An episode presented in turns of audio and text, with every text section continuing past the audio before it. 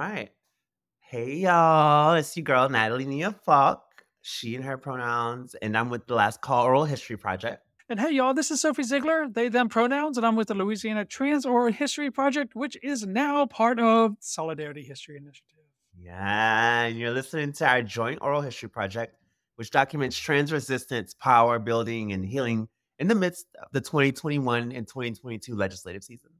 And in episode one, last time, we laid some historical context for the ways in which mm. rhetoric meant to create fear and policy systems and legislation set the tone for the current nationwide effort to pass legislation that would limit access to, socially isolate, and overall cause harm to trans and queer people. We did this, of course, through our Louisiana lens. Exactly. And episode two, y'all, we want to talk about how the stories in episode one have evolved in the present. 21 and 2022 were years where we saw politicians try to legislate in response to COVID, racial justice movements, and an increased visibility of trans and queer people. This too was happening in Louisiana. Join us as we share a journey of how coalition of trans and queer organizers, artists, and healers came together to make sure that they were not erased.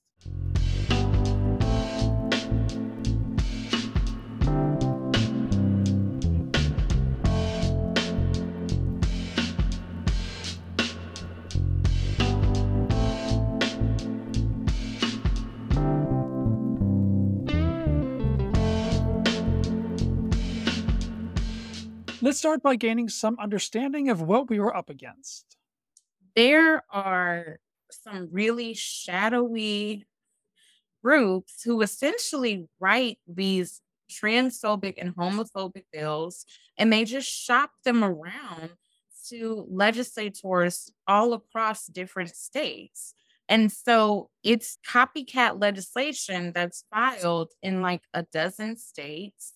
And I mean, I remember one bill I was reading, it was filed here in Louisiana, but they didn't even bother to change the state's name that they took the legislation from. And I was like, what do you Mhm. mean? This has nothing to do with Colorado. Why is Colorado in a Louisiana bill? What is this?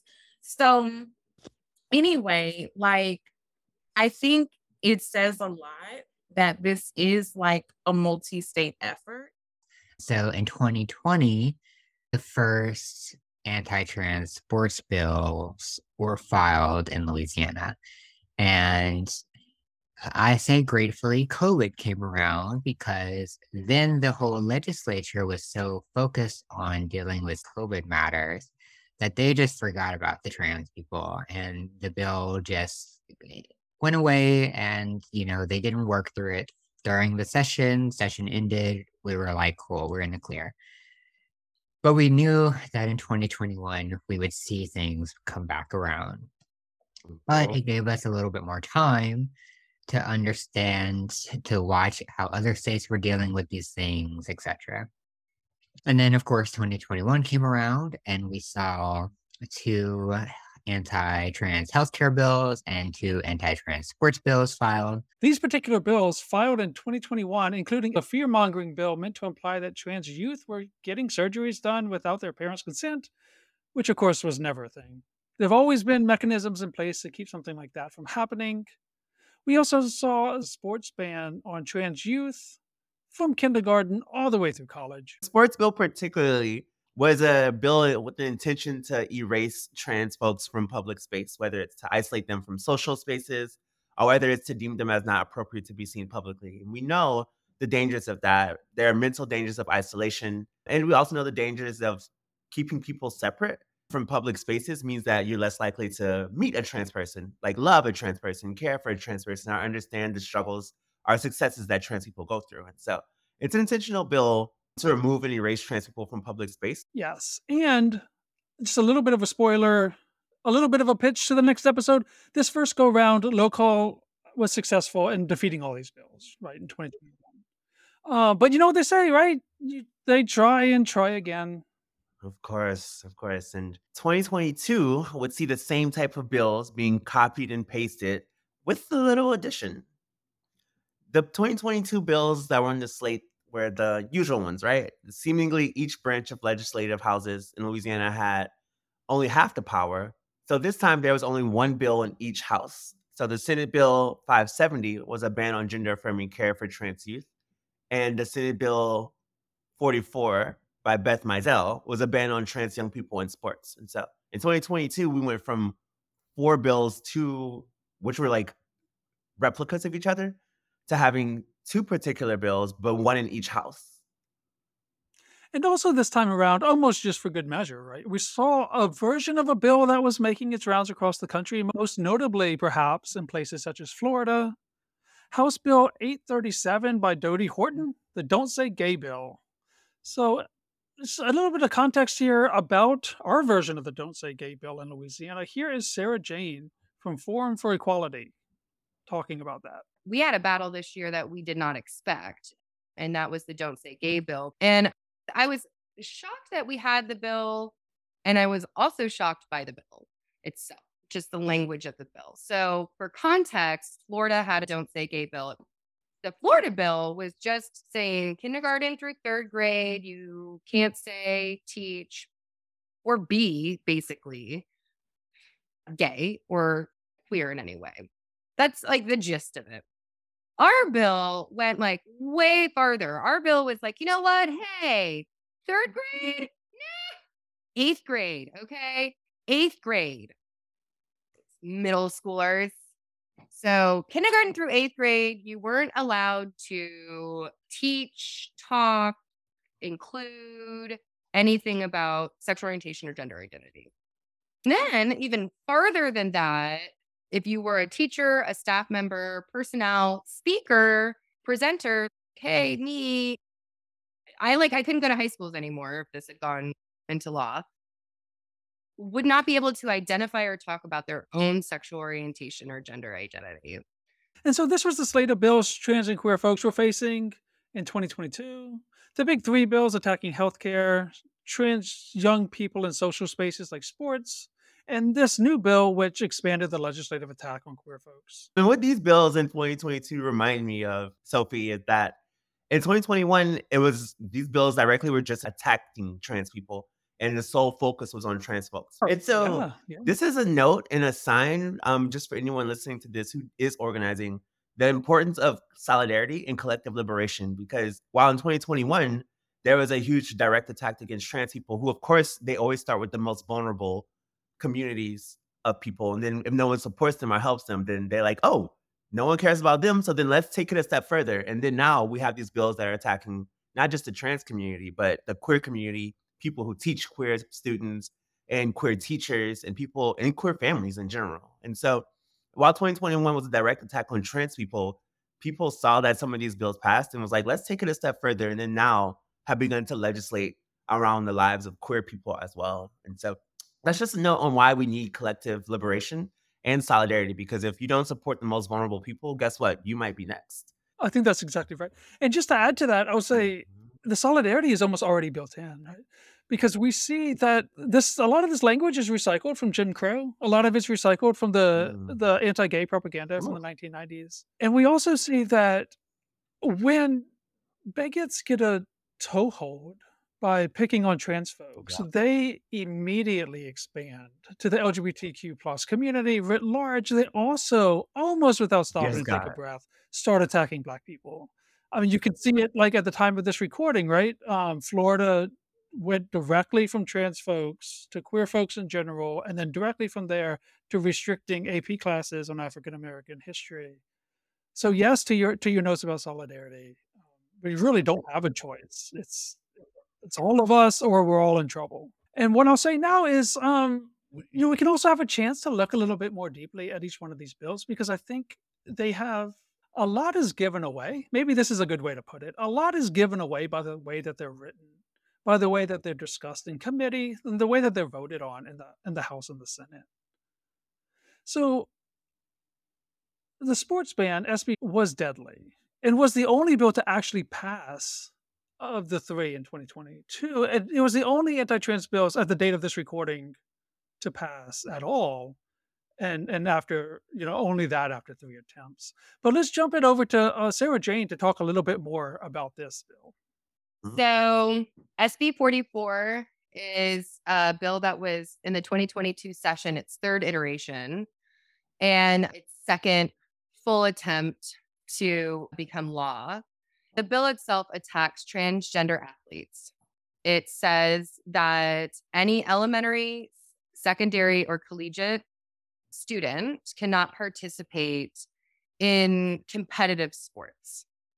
Uh, it basically means that a third grade soccer player is being treated like a collegiate football player. While it's a very complex and complicated situation, I think that, you know, we can all agree that there are various ways that trans people can participate in sports freely without discrimination. The state of Louisiana had zero desire to actually competently look at this issue. And so that bill went through the Senate and then through the House. And then it went to the governor's desk. One of the things that we saw in difference in its third iteration was there was a very big shift nationally in the conversation.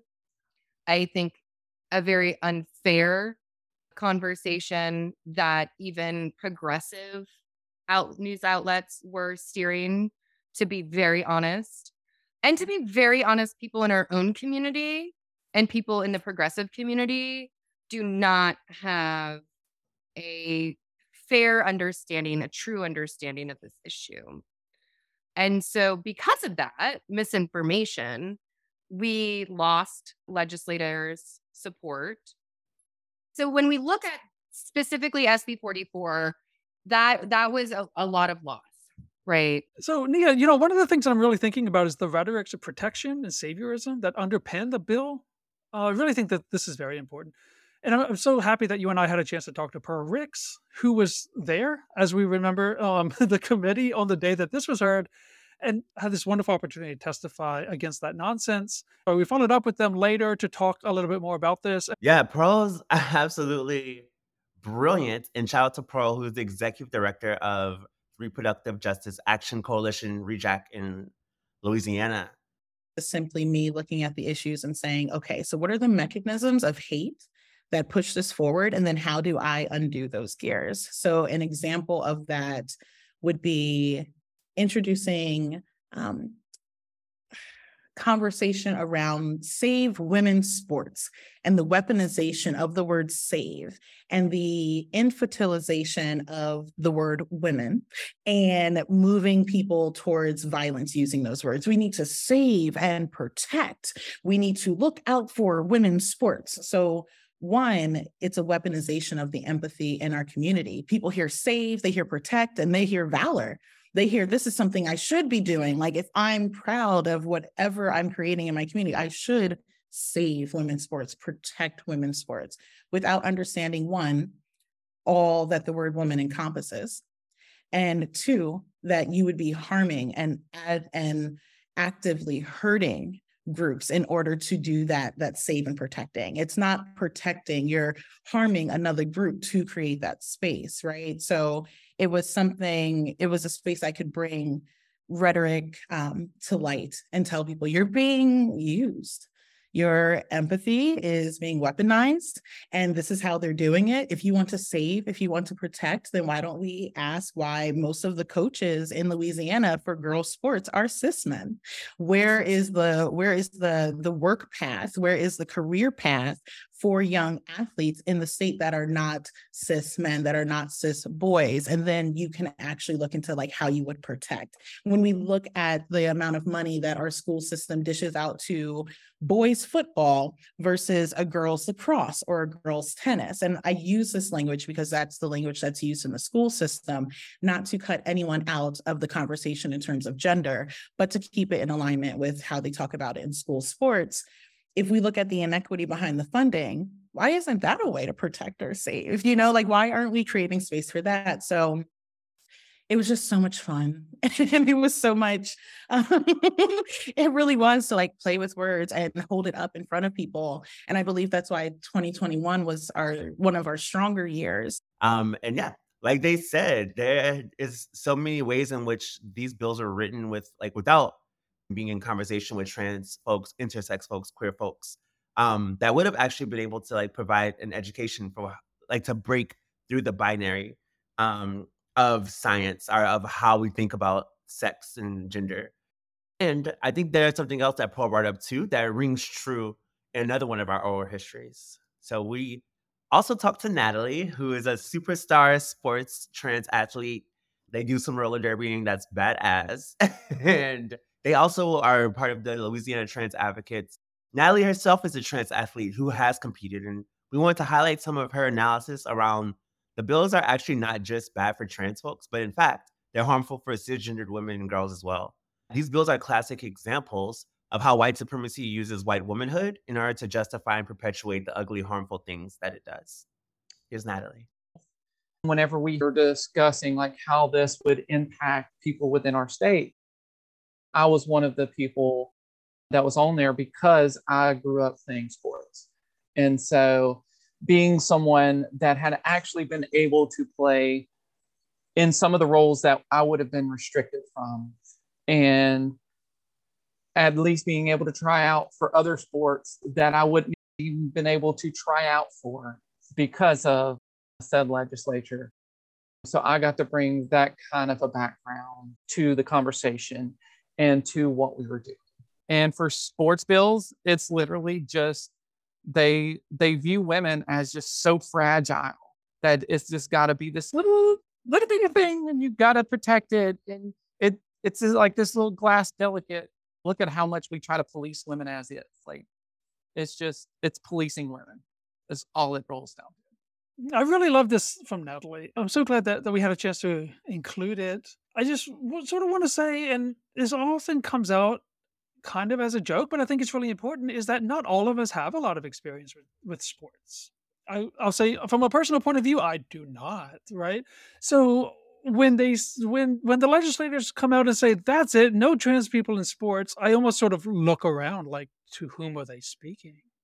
Like who who could this possibly be for? So it's really really helpful to have a reminder of what it is that sports brings to people who participate.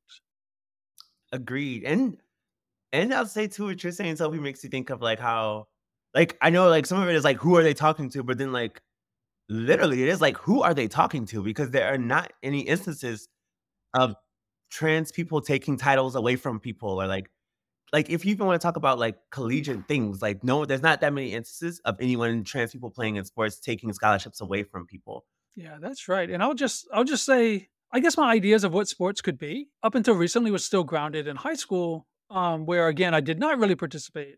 But now as a parent, I do see the value of this, right? Like I do see what what especially young children, because that's my experience right now, are getting out of this opportunity to to play with other kids and the empathy that this builds, the understanding, the social skills that this builds. And of course, Natalie helped me understand that too. Here she is talking about the benefits of sports and what we lose when we can't participate when it comes to sports, like when you have a team that has your back, because that's what it takes, especially if it's a team sport, you have to have each other's back. Even if you don't necessarily agree with everything that they do or everything that's going on, you still ha- have to be to the point where you're willing to lock arms and fight for each other. And that's what it is, whether it be on a court, on a field, whether it be in a rink, whatever it may be, whatever the sport may be, whenever you're a part of a team, you are that morale boost. You're that person that's their cheerleader because not all sports, we don't all get cheerleaders, but your teammates are your cheerleaders.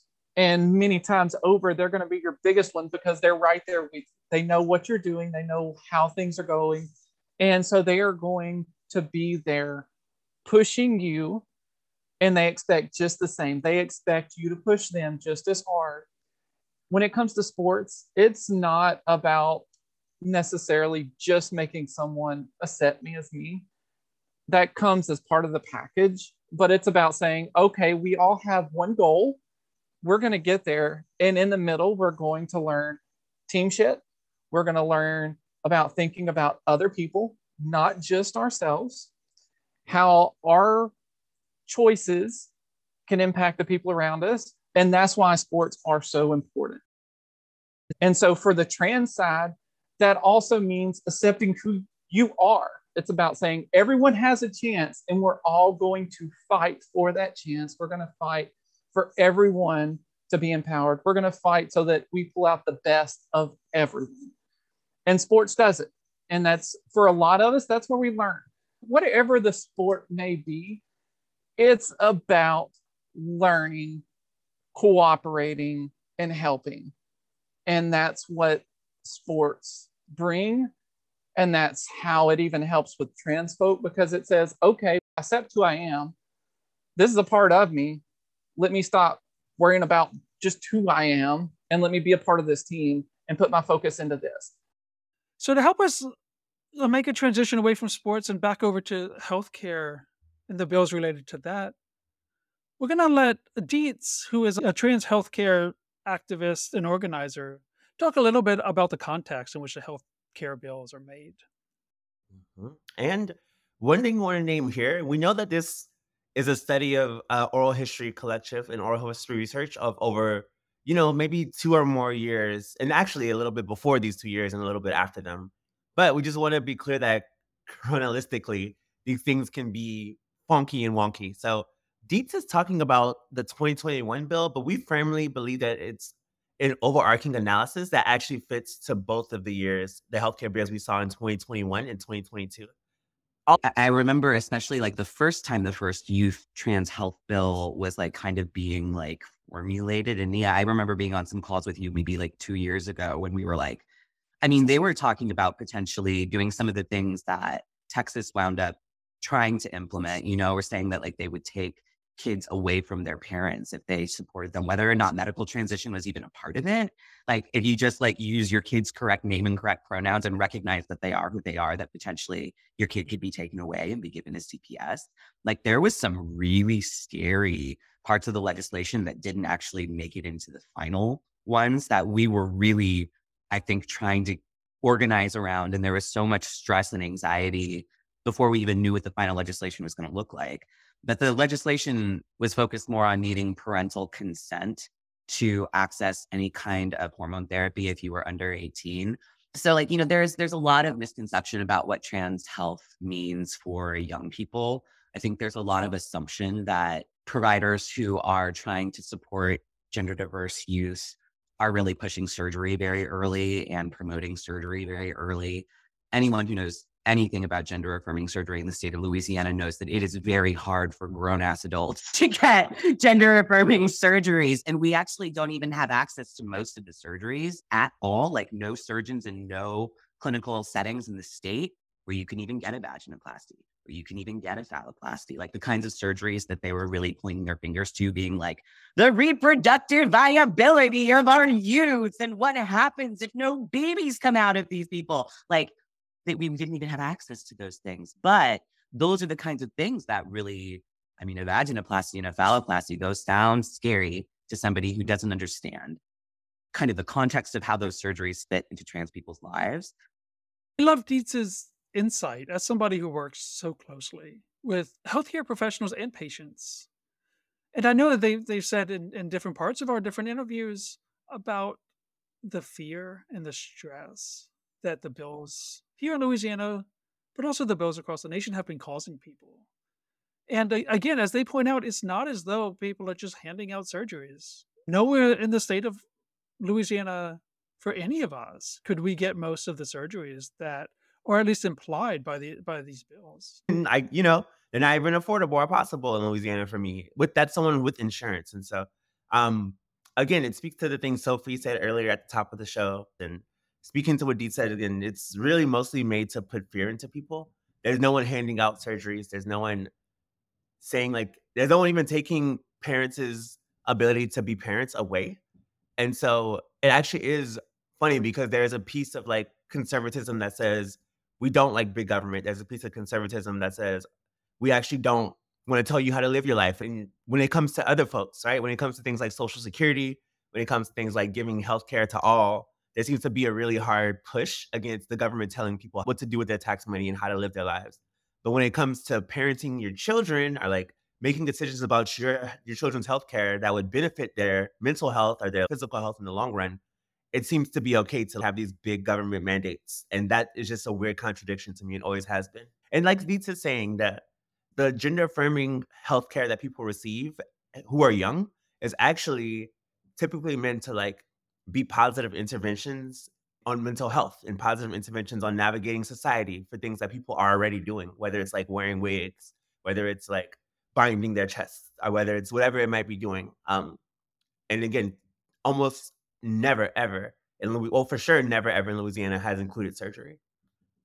And so, all that to say, this is what we're kind of facing, right, in the landscape of 2021 and 2022.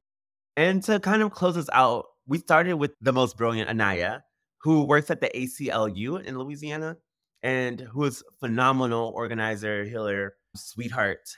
And we wanted to close with Anaya because they give a really of what it feels like to have your life, your body, your spirit, who you are, be reduced to a piece of legislation, especially when people who don't even know trans people, don't know queer people, who don't care to know them, are the ones who have the power over you. And so we'll hear from Anaya. Do this work of activism, of organizing, of advocating is, I mean, it's tough. It's really, really tough emotionally um you know not only do you have to deal with lawmakers who are just openly transphobic openly homophobic they're letting their fear and their hatred drive them because they're too afraid to actually deal with that. And, i mean you also have to deal with people who probably do support you but they're frankly too cowardly to do it publicly and you also have to be in an environment where your life, your rights are being discussed as if it's an object, as if it's even up for discussion. Like you're literally being debated. And the fact that we even have to do this work at all is truly, truly taxing, especially considering the environment we have to do it in. Yeah, Naya just has a good point. And so this is the context that people are in and that we're facing. And so the question becomes after hearing all of this, what do you do when you're called to fight? Whenever there's a legislature, there are powers way bigger than you from institutions that have been around way longer than you. What do you do when you're called to fight? And we hope that you'll stay tuned for the next episode when we talk about the collective and community response to these bills. We'll be back with a record of how it was we did fight. And I'll just say I'm so thankful to Anaya for really naming the exhaustion that comes with this. Yes. Well, stay tuned, y'all. Episode three, we on the up and up. Take care. Bye.